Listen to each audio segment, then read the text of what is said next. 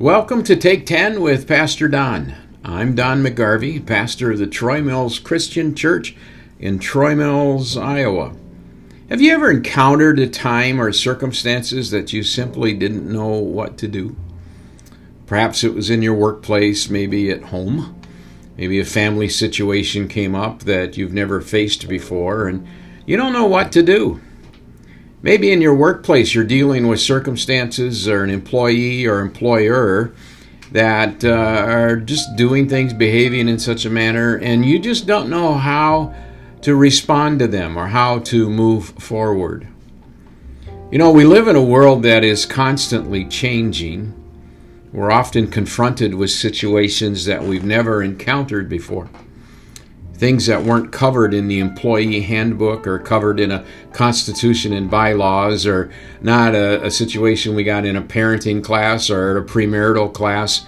Um, but we're at a point where we need to do something but eh, because we just can't ignore what's happening. One of my favorite stories in the Old Testament is somewhat like this. Plus, it gives us some good advice for what to do when we don't know what to do. In Second Chronicles chapter 20, the king of Judah, the southern kingdom, was a man named Jehoshaphat, and he was a godly king. One morning, I kind of like to imagine that he was enjoying a peaceful breakfast, maybe a second cup of coffee, I don't even know if they drank coffee then or not. But while he's in this state of mind, his advisors come in and they say, uh, King, we got a problem. The Moabites and the Ammonites, Ammonites, I'm sorry, and along with some of the Meunites are coming against Jehoshaphat and coming against us. They're lined up at the border and they're ready to attack.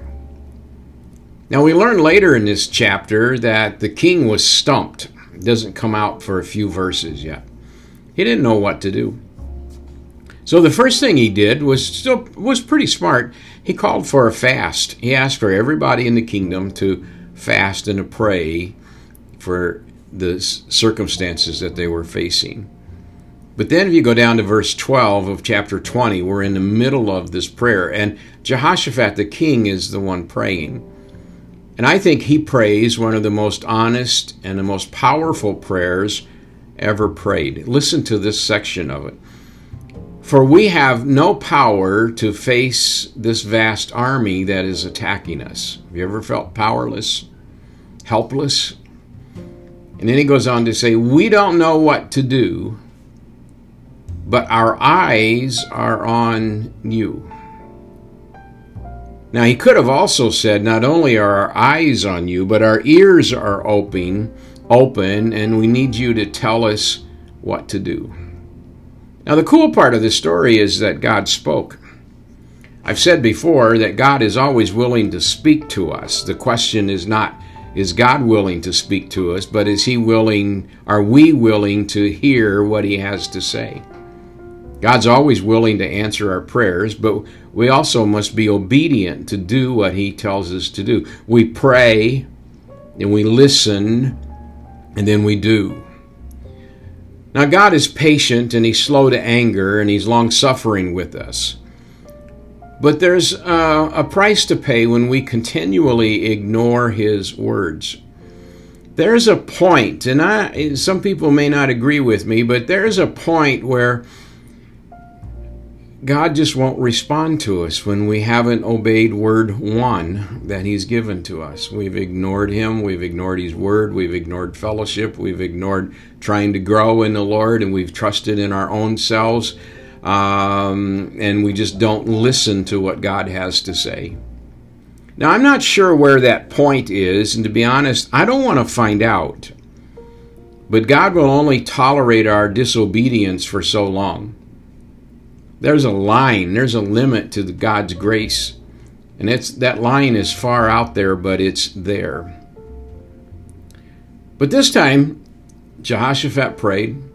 All of Judah prayed with him. And God answered. Matter of fact, God spoke through a prophet named Jahaziel. And God gave a plan for what to do in this situation where it was pretty serious. The armies of three, these three nations were lined up and ready to separate their heads from the rest of their bodies. So God gave them a plan. Here was God's plan. It was interesting.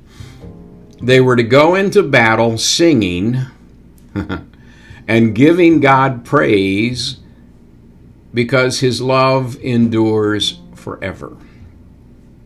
So, what Jehoshaphat did was that before he sent the army in, he sent the choir in.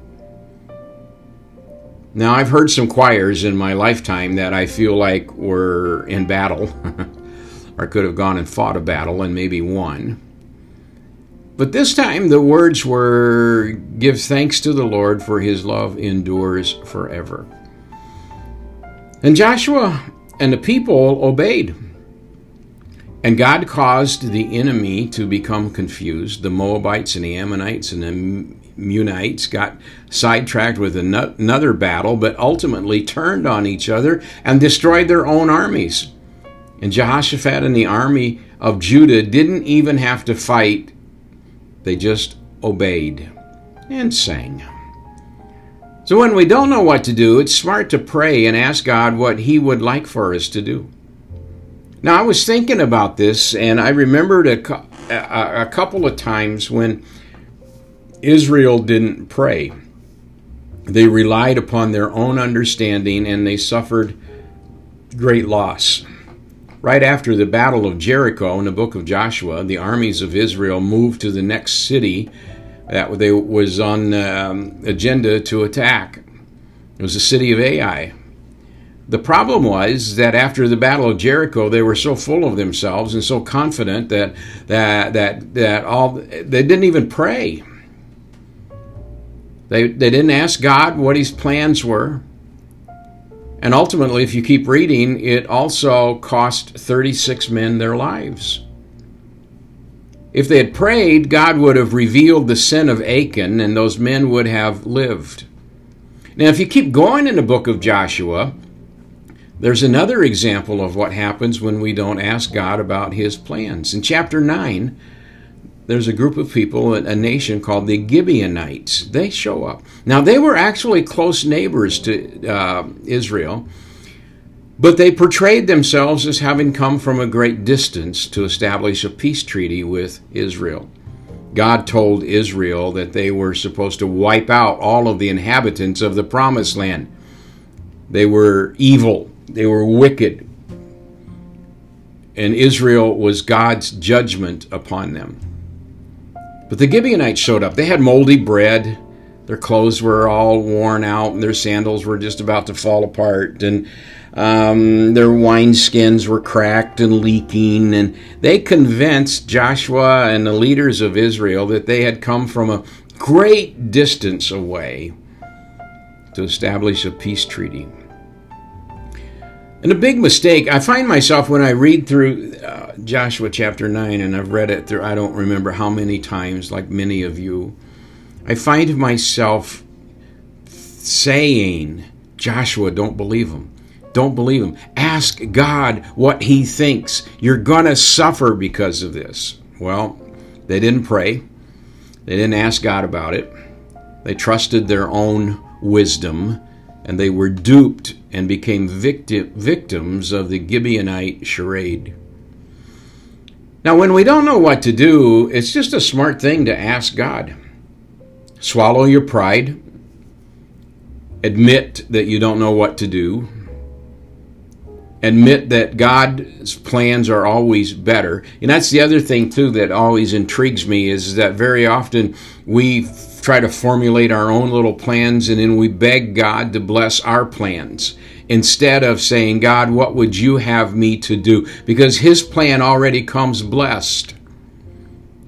His plan is far exceeding uh, above and beyond our plans because He knows tomorrow and the day after and the day after that. And He has a plan that He put together for our lives, for our families, for our churches, for our businesses. He put these plans together before the beginnings of the world.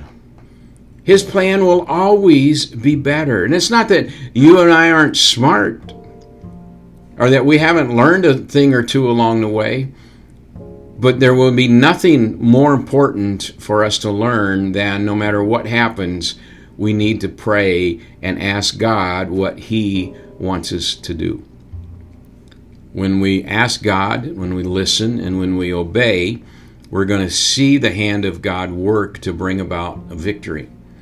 Now, Solomon gave us uh, some warnings about this kind of stuff, and I think uh, some of us need to really listen, okay? Especially those of us who've been around the block a time or two.